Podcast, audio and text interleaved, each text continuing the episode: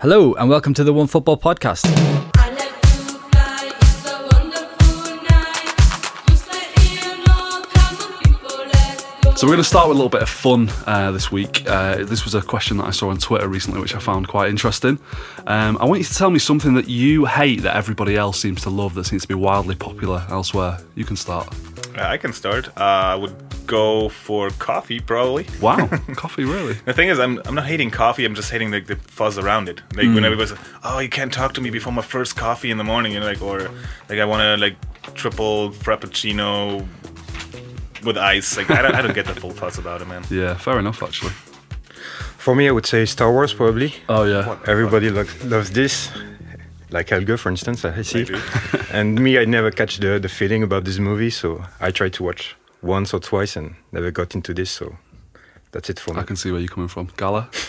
I'm I'm kind of outraged of what what you said, but uh, no, I would I would go for dogs. I Dogs? just- I don't like them. I just I can I force myself because because the little fellas they did nothing to me, but I just cannot stand them. It's just I don't like to have a dog around. It makes me nervous. I don't know why. I agree with you on that one, actually. Yeah, I don't see the big fuss about dogs. Yeah.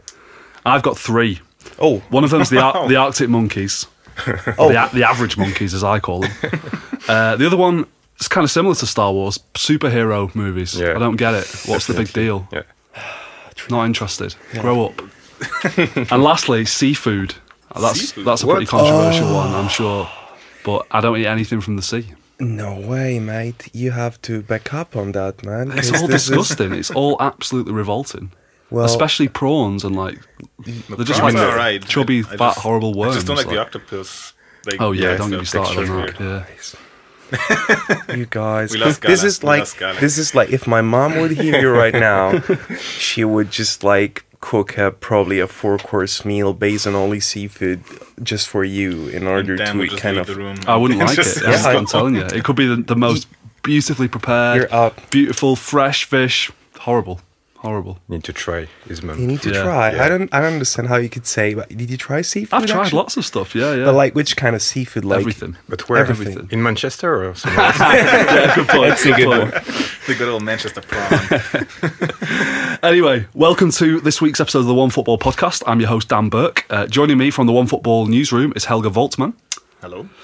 Giacomo Galardini, Hi there. and I think the podcast's first ever Frenchman, yeah. Romain Welter. Bonjour. Um, sorry, we weren't able to provide you with a podcast last week. Um, I could try and offer some sort of elaborate excuse, but the truth is, we just couldn't be bothered. So, um, if you want to get in touch with us to tell us what awful people we are for that, the email address to do so is podcast at onefootball.com. Um, you can also head over to iTunes and leave us a comment. Uh, it doesn't even have to be a good comment, even the bad ones will help us rise up the rankings in our quest for world domination. Speaking of world domination, Atletico Madrid won the Europa League on Wednesday evening. Uh, they beat Marseille 3 0 in the final. That's where we're going to start today. Uh, Romain, you were you were pretty invested in Marseille as a as a Frenchman. Um, they missed a pretty big chance early on, didn't they? Yes. Um, Valère Germain um, blazed one over the bar. You can't afford to miss chances like that in a final, can you? No, I mean everybody knew that it would be really hard against uh, Atletico, and then they had this really good chance after like three minutes. We really thought it would get in, and then they missed this one.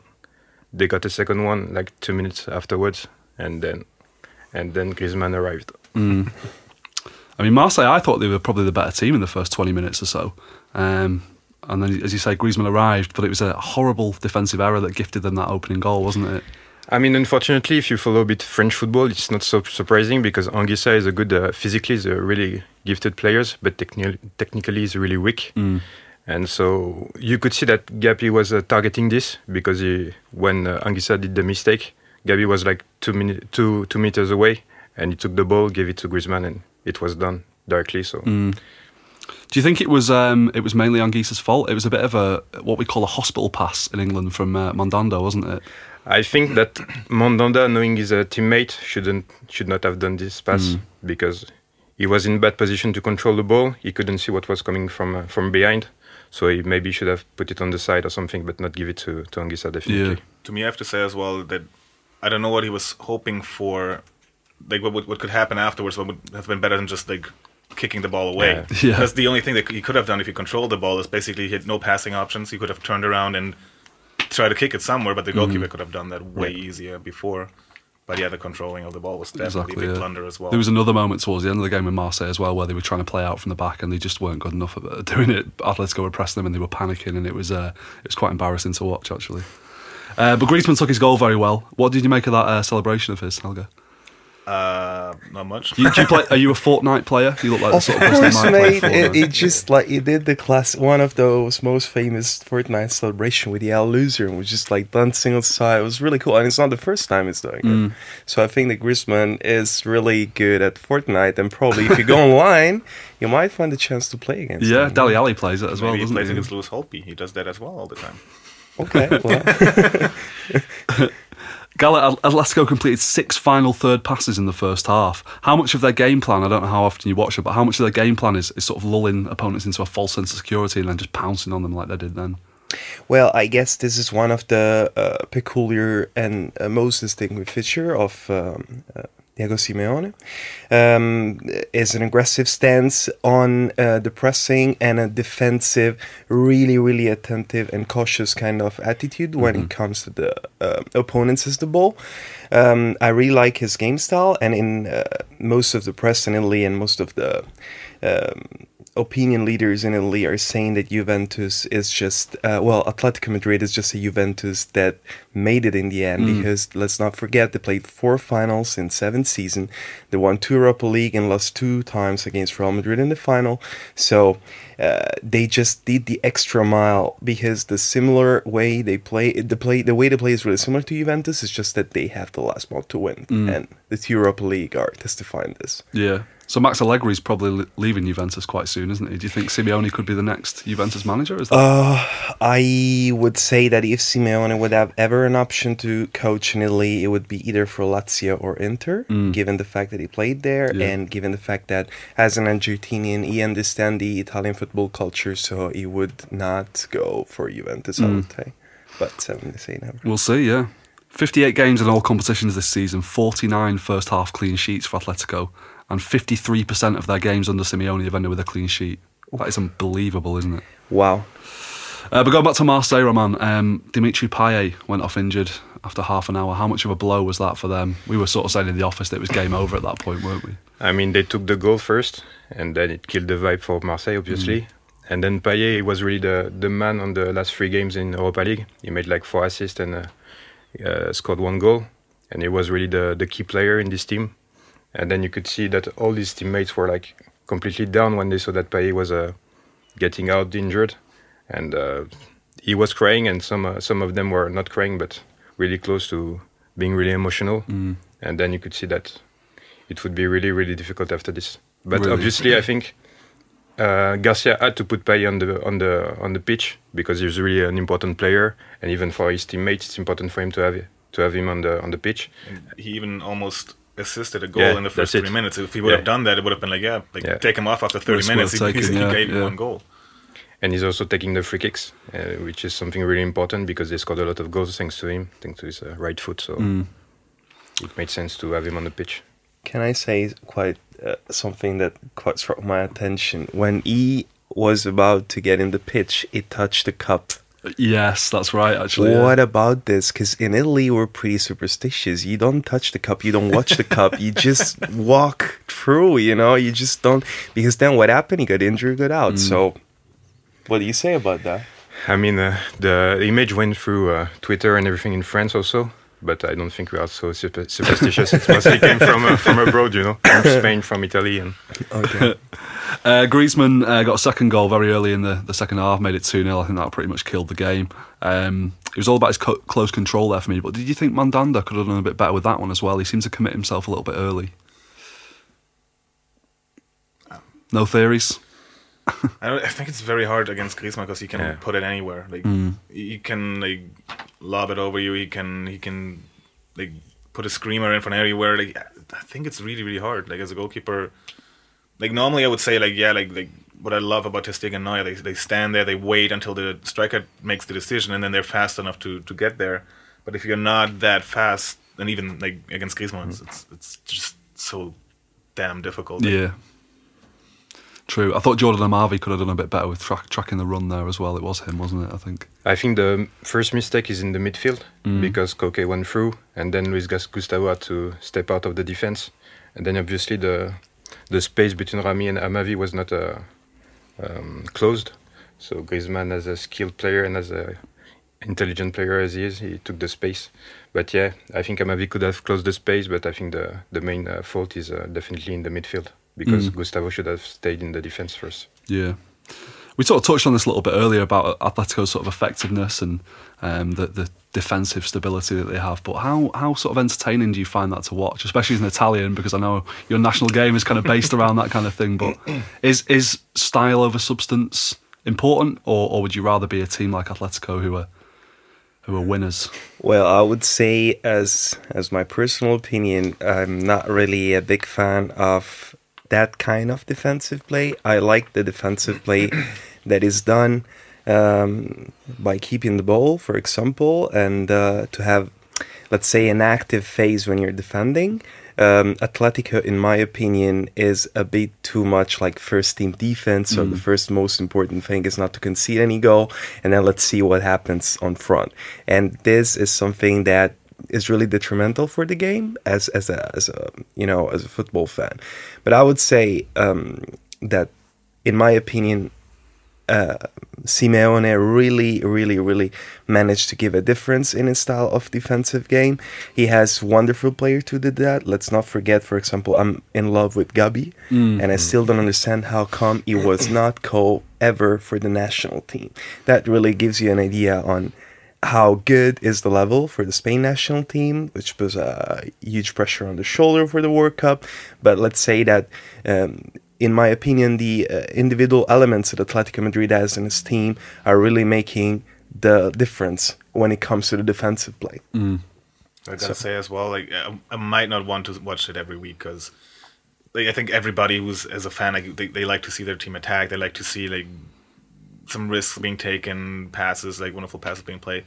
But like, I love them when they play against teams that normally are better than them, and they they just manage to outplay them. They manage to pull them down to their level to make it their game, basically. Or against teams like against Arsenal, it was amazing how they like with ten men just did not let them Yeah. they score at all. Like especially because then uh, it was clear that some of the Athletic Madrid player came up and say Simeone made us train 10 against 11 because he thought that that could have been a possibility that Yeah. shows a lot about his coaching abilities and I also agree as, as a as a you know probably as an Atletico Madrid fan. You don't care if they're playing really well or not. The most important thing is that they win. Because after you lost two final Champions League against Real Madrid, which is your arch nemesis. Probably you're not really focused on the way they play, but they actually play quite of some good football because uh, the majority of the of the goal that, for example, Luis Garcia conceded when he was coaching Roma were in this kind of situation when you have a counter attack and the space between the midfield and the defense was just like fimmering really, really, really, and then there was no uh, possibility for the different kind of like um, defense and, and midfield to interact together anymore. The opponents would take the lead, and of course, it was really, really different. And this is the kind of Atletico Madrid counterplay, which is really peculiar. And what I like as well is that they like in the last half hour, like yesterday's game, they they were not doing you know like the, the typical thing of like sitting back and just you know kicking the balls out. Now what they basically did is they go they went up front, kept the ball away from from their uh, own goal, and and basically played passes without any risk. Any once in a while they tried like to maybe you know like when they saw an opening they would try to go for it, but uh, uh, otherwise they would just like like keep the ball in possession, keep it running, and just keep them away from their own goal. It was really really mature play, really clever play. I think is that's the the difference between the Italian defensive play. Because when you're score, when you're one up and it's 20 minutes to go, you just do whatever is in your power, not in the book, but just to to to take the result. So Yeah. uh, that's the difference for me. Uh, Romain, I think I thought Marseille were the uh, the sort of underdog of that game last night. You know, um, what's the mood in France today? Is it is it disappointment or were they sort of not really expecting too much anyway? I think there was um, some disappointment during the game because for the like, like 15 20 first minutes we were like we were thinking like okay finally Marseille is not doing so bad maybe there is a chance the German strike also and then finally when they took the goal it was like we understood that was probably finished. And then uh, even the players or even the coach, they were not so disappointed when they spoke after the game. Obviously, they're, you're on final, so you think you can win, but everybody knew that Atletico was a much better team, and it showed up on the on the pitch too. So there is not so much disappointment. Yeah. And I think in a couple of weeks they will they will just be happy to to get into the final and forget all the all about the defeat. I Sure. think. Take the L. Yeah. I found it interesting last night that Romain and Nico, uh, another of our French colleagues, were both. You're not Marseille fans, but you were very, very invested in Marseille winning that game, weren't you? Is that some? Do Italians and Germans have that kind of thing? Do you support other Italian and German clubs in Europe? In Italy, we make fun of the French for the nationalistic attitude. but the point is, in my opinion, is just because we're envious. We would like to be nationalists Oh. like them, but we're not.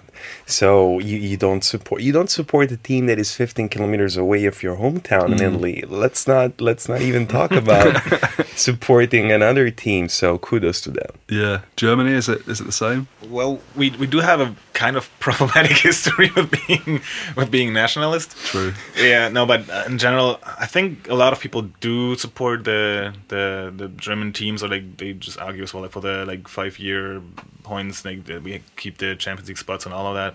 I personally don't really like. I just don't have that connection that much. I don't know. Like I, I can't hate them in the league, and like try to win every game, and then just go like, oh yeah, now it would be nice to win. Like mm. I don't know. I, I kind of go for like okay, the team that is like would be the nicest story. Like this year would have been cool for Bayern to win it with Jupp Heynckes again, or like going to the final at least.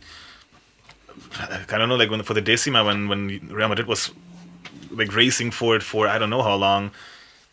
That was kind of yeah. Now it would be nice for them to win it. I, I don't. I don't really give it. Like I care You that always much go for the underdogs. yeah. That's that's yeah. The underdog Real Madrid. well, not not in that case, not in that case. But uh, the the way I see it is just like when there's a football uh, match and one of the two teams is really way much better and has the, the, the advantage of you know the expectation that they're gonna win.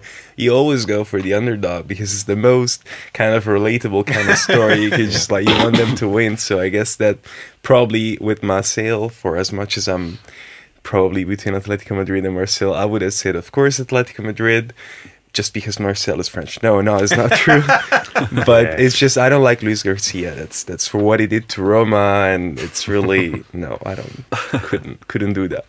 I think the thing also for French is that we don't reach so many finals. So when we are there, we try to, to enjoy the moment, you know. It, yeah. But um, not everyone was for Marseille uh, in France. Mm. But for instance, last year with Monaco, it was really everyone in France was behind them because Mm. it was a nice story. They were playing good football, nice players like Mbappe or Lemar or Falcao. So Mm-hmm. it was really a good adventure last year. It doesn't really extend to PSG, does it? Either I don't. I, I learned last night. I, I Hon- guess they're honestly, I club think if PSG managed to reach the final of Champions League, maybe they will have most of France behind them.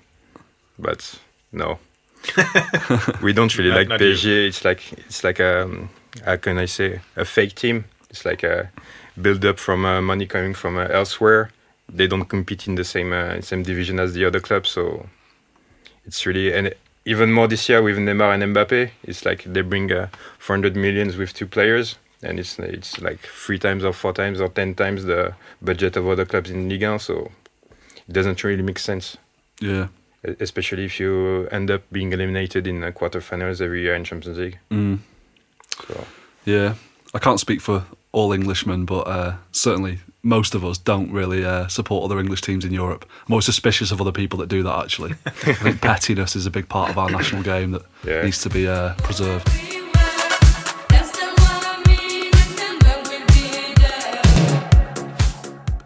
Uh, so now that the domestic football season is almost over all over Europe, uh, it's time to have a look back at some of the highlights and lowlights. Thankfully, we just happen to have a Bundesliga expert, a Serie A expert, and a Ligue 1 expert here in the studio, um, along with someone who knows a little bit about the Premier League. And I've also enlisted the help of our good friend Daniel Cadena Jordan to take care of the La Liga side of things. Um, so let's get straight in there. I want to know who the Bundesliga player of the season was, Helge. To me personally, it's Jiri Pavlenka because I did not see that coming. He was probably the best goalkeeper of the season for and like played for the team that I support for Werder Bremen. Mm. It was amazing to see that because he was a no name from the like Czech league and nobody saw that coming. In general, I would just say Naldo. He has been absolute in form. Like seven goals for a center back. Mm. He's been, I think, almost the best or one of the best in, when it comes to tackling and all of that. Um, yeah, like he's been and he's 35 years old and he's like Yeah. still one of the best center backs in the league. Like it's it's amazing. Naldo it is. Yeah. Yeah. Ligue 1? I would say Edinson Cavani. He Mm. scored 28 goals, even though he had some problems with Neymar and uh, and all the Brazilians uh, mafia in uh, Paris Saint Germain. Mm-hmm. Um, it's a pity because really this year most of the balls were going through through Neymar. Even Mbappe was playing mostly for Neymar, and still Cavani managed to score this many goals. So it's really it's really impressive. But now people don't really know if he will stay in Paris because of of the little issues. And second player, I would say Nabil Fekir because he was really so important for Lyon. Uh, when he was missing a few games, they really dropped. Uh, they lost some games and everything. Is really, really important. Genesio just uh, uh, built up a, a tactical uh, frame for him to be really as at, in his position as a number ten and to play to not have so many uh, defensive uh, things to do. So I would say Fekir also. Great. He could be heading to the Premier League in the Yeah. summer, we think, don't we?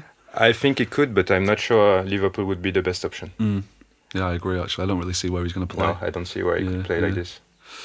Gala, Serie I will surprise you all and say uh, two players of the same team. That is a kind of, uh, well, I wouldn't say one of the top teams, but it's Lazio. And for me, the, the best player of the season was Sergei Milinkovic Savic. Um, he really, really um, performed uh, over the expectation that he has. Let's not forget it is uh, the second season he's playing in Lazio and is doing way much better than the first season. I would say is really an exponential explosion. Now every team is behind him. Is probably gonna uh, sign for Real Madrid for a fee that is like astronomical, like 80 million. Uh, is really young. Uh, is relatively uh, also experienced player because he has experience of at least two of the top five. National leagues in Europe. So I would say that he also contributed a lot to put Lazio ahead, for example, of Inter and Milan in in the Serie A chart. And they're let's not forget that they're fighting for uh, fourth place in Serie A. That would mean Champions League for them. So technically, we don't know what the president of Lazio is going to do. When they will have the money and the budget to go for the Champions League, probably is going to keep Sergei Milinkovic Savic, and I'm quite sure is going to perform uh, as well uh, during the summer and uh, is going to have a really, really uh, good future ahead of him. And of course, I would say also another Lazio player, which is Immobile, because he scored 29 goals in Serie A, which, given the fact that it's a really, really defensive uh, league, let's not forget that. Yeah, it's a pity for him. He's not going to compete for the World Cup. but uh, yeah, that's that's my two take. Yeah. We're going to come to the goal of the season in a bit, but I'll be amazed if uh, his goal, uh, that volley flick thing that he scored, The isn't, volley with the heel, yeah. isn't in contention for that somehow.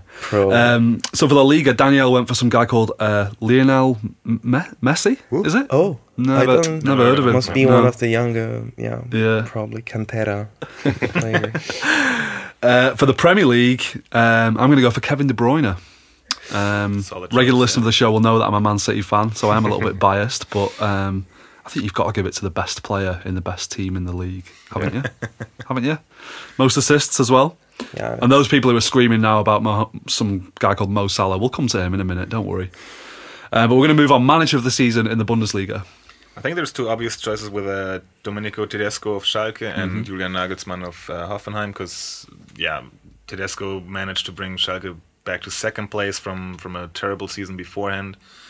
Not playing the, the nicest football out there, but like very like sound defensively and then just scoring the odd goal in, in front and just managed like that. Nagelsmann having a really bad start to the season, kind of adapting to European football, but then managed actually like a terrific run in the second half when they dropped out of the Europa League and like really came back strong and, and managed to secure the Champions League. Um, but to me as well, I would go for Manuel Baum because he is the manager of uh, FC Augsburg, and everybody expected them to go down like last. I don't know, 15 points. They're basically like Köln. Everybody expected them to be like that. They played a phenomenal season, record start, and then never even thought about relegation. So and that's actually something I would highlight as well. Incredible. No yup. Well, yes, but it was to be expected when he came in. Like it was, it was crazy good what he did with Bayern. Um, he sta- like stabilized them. On the other hand, then Dortmund fell apart. The other teams, like I think for the half of the season, Schalke was the worst second team of the history of the Bundesliga when it came to points. It wasn't. It wasn't that hard to win the league in the end. Actually, like Ancelotti, if he would have continued with his average points, he would have led the league for half time, and he was he was sacked. Like it wasn't that tough anymore, to be honest. Romain? Well, for Ligue 1, I think I need to speak about Emery, obviously, because he won uh, Ligue 1, Coupe de France, and Coupe de la Ligue. And got sacked. but I'm I was not a big fan of Emery uh, because of his style on the side of the of the field also, uh, really aggressive sometimes and uh, uh, really active, but not in a good way. I think for the players. And what was also disappointing at the end of his um of his time at Paris, he gave a conference like last week or two weeks ago. He said that basically when he came to France, he was really aggressive. It was his style of uh, coaching and his style of play also, and that the players who were used to Laurent Blanc was a bit more uh, classic uh, coach and uh, really nice and uh, talking smoothly. Uh, basically, the main players in Paris Saint-Germain, like Thiago Motta or Thiago Silva, anything, they said that they don't want this kind, this kind of uh, of management, which is really aggressive and everything. They want uh, someone really calm. And basically, Emery uh, ag- acknowledged that uh, he had to change his style basically in Paris. And I think that it's maybe also why he didn't make it in uh, Champions League, because I think the main game of uh, Paris with Emery it was against uh, Barcelona last year when they won 4-0 yeah. it was really style. They were really playing as he wanted, and then you could see this year, even uh, in the second leg against Barcelona, that they didn't really follow his uh, his tactic or his way of uh, coaching, and they really slept. And otherwise, I would say Jean-Louis Gasset. Um, Saint-Etienne is a really important club in France. Uh, this winter, they were like uh, in the third last place. So this guy came in. He was he was uh, this number two uh, behind Laurent Blanc in Paris Saint-Germain, in Bordeaux, in Équipe de France. He came in. He started as a number two behind the young coach, like a really nice gesture. And after two games, he took over the the position as a number one.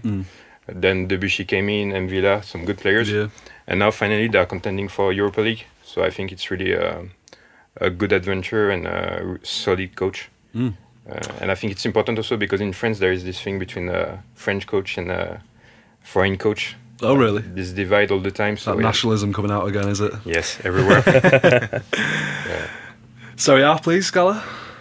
Um, well, there is a plenty of options uh, that that I would say that were like deserve a nominee. I would start by saying that for me the best would be uh, Maurizio Sarri for what he did with Napoli, for what he did in a three-year span. So it's not something that, of course, uh, came out of the of the blue like cold turkey, but this is something that we soundly expected, and Sarri really managed to keep one of the five top uh, leagues of Europe really, really exciting until the very end. Really fresh game, really aggressive, fast. Even he had really good endorsement by Guardiola, for example. He had endorsement from all of uh, the most important coaches all over Europe. So I would say that uh, the president of Napoli, Aurelio De Laurentiis, they really have to make a good bid and a good effort to keep him because otherwise, uh, it's probably going to be the next uh, most famous Italian coach all around uh, Europe. I would say there are a few other names that I would like to spend some words on. I would say uh, even Simone Inzaghi for Lazio uh, really performed very well because he started as a second. Um, uh, he was not the first option for the president of Lazio, and he managed to get Lazio the uh, fourth place until uh, the last game against Inter that is to be uh, decisive for the Champions League. So I would say that uh, he didn't have a lot of pressure, but Lazio is really playing aggressively, really offensive. Um, they had the best. Um, goal difference and they have the second best uh, forward in Serie A, which is not something that you can hide behind, I would say.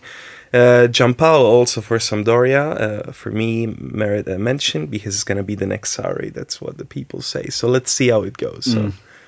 And what about uh, Uh, well, Daniel for La Liga went for Ernesto Valverde at Barcelona. Um, domestic Controversial, double. Yeah, he's one for obvious choices. Very nearly went the season unbeaten until that absolute shit show on uh, Sunday night. Um, I'm going to controversially go for Pep Guardiola.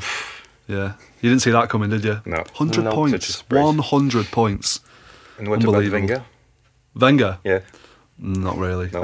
no. Sam Allardyce, of course, worthy of a mention as always. But they just sacked him. I mean, that's just like six months there, and he got sacked Yeah. again. Go to make someone else happy somewhere else now. Signing of the season in the Bundesliga. I already touched on Pavlenka. Mm-hmm. Uh, it was really like three million for a very solid goalkeeper. Now it's being said like at least like twenty if they if anyone wants to buy him, even though he's like publicly said he's going to stay. Well, ba- uh, Baumann has said that he's going to stay. Um, there's a signing that you normally don't get anymore. There's like Marius Wolf of um, of Eintracht Frankfurt. He has cost the club five hundred thousand euros. Wow. He was on loan first, and then like in a buyout clause though, like that they implemented in the contract. They bought him for five hundred thousand. He scored five goals, assisted nine, almost like until they basically collapsed in the end of the season. He almost brought them to like help bringing them to to the Europa League or even Champions League.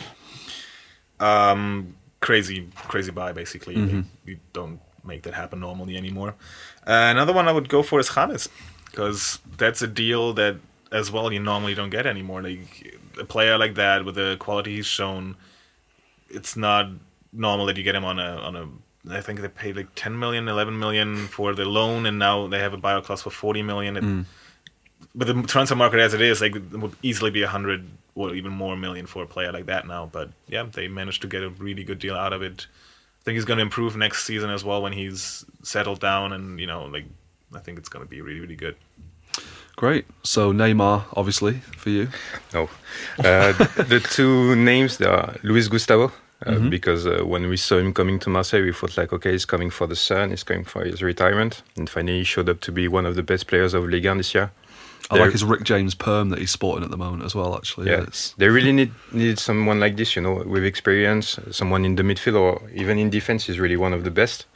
And uh, the um, the other players in Marseille are a bit uh, younger and everything, so they really needed someone like this who could also uh, let the offensive player really do their thing in uh, up front and uh, him behind, like uh, sweeping uh, all the balls and everything.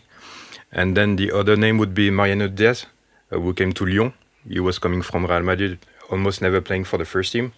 He had to take the place of Lacazette, which was a big thing because Lacazette was really a, a god in Lyon. And finally showed up to be a really good striker. Yeah, I think he, he scored like 15, 16 or 17 goals in Liga, which is something really great for a first season. So finally it was a big bet, but it uh, turned out to be a paid good off. bet. Yeah. So yeah. Serie A would go for uh, Cengiz Ünder from Mm. AS Roma because he, some of the people are saying that he could be the new Salah. Let's hope that some that this time they're gonna have a higher price when they're gonna sell it. uh, but Cengiz Ünder really showed that for um, a guy that uh, never played professional football before, it was just like in the youth teams in Turkey. Came to Serie A, quite difficult approach, quite difficult league, uh, but he managed to ingrain really well in the in the style of play of Roma with Eusebio Di Francesco. So I would say that is gonna be a guy that in a t- two three years he could sell it for over 50 million euros. So it's a good good sign. Second name I would say Milan Skriniar. Uh, central defender for Inter, signed from Sampdoria, uh, from Slovakia. Really good defender, really young. We're gonna hear a lot about him in the future. Great. Uh, Daniel went for Diego Costa, which is an interesting one considering he couldn't play for half a season. And uh, Munir, who went to Alaves on loan from Barca. I think he scored 14 goals or something like that. Um, I guess I'm kind of obliged to say Mo Salah at this point, aren't I? So the guy did score 32 goals in his debut season. It's it's quite impressive. Um, we're running out of time, so we'll, we'll we'll whip through this quickly. Goal of the season, Helge in Uh, Jonas Bundesliga. Hector against Wolfsburg. We like we, when he controlled the ball, did like the twist around two defenders, lobbed it over the goalkeeper, and had like the defender just like jumping forward. We we literally just started applauding in the office when we saw it because we didn't expect it from him. Mm. He's not a dribbler per se, but it was really incredible. It was a great goal. Yeah. Romain? For Ligue 1, it would be Malcom against Dijon. He took the ball on Oh, the yeah. sideline, like dribbled a bit to the center, and like 40 meters away from the from the goal, just shot and hit the top corner. It was Mm. amazing. Yeah, I remember that one, yeah. Well, I would obviously go for that heel flip from Ciro Ciro. Immobile with Lazio against uh, Inter. I would say I don't Yeah. remember the opponent team.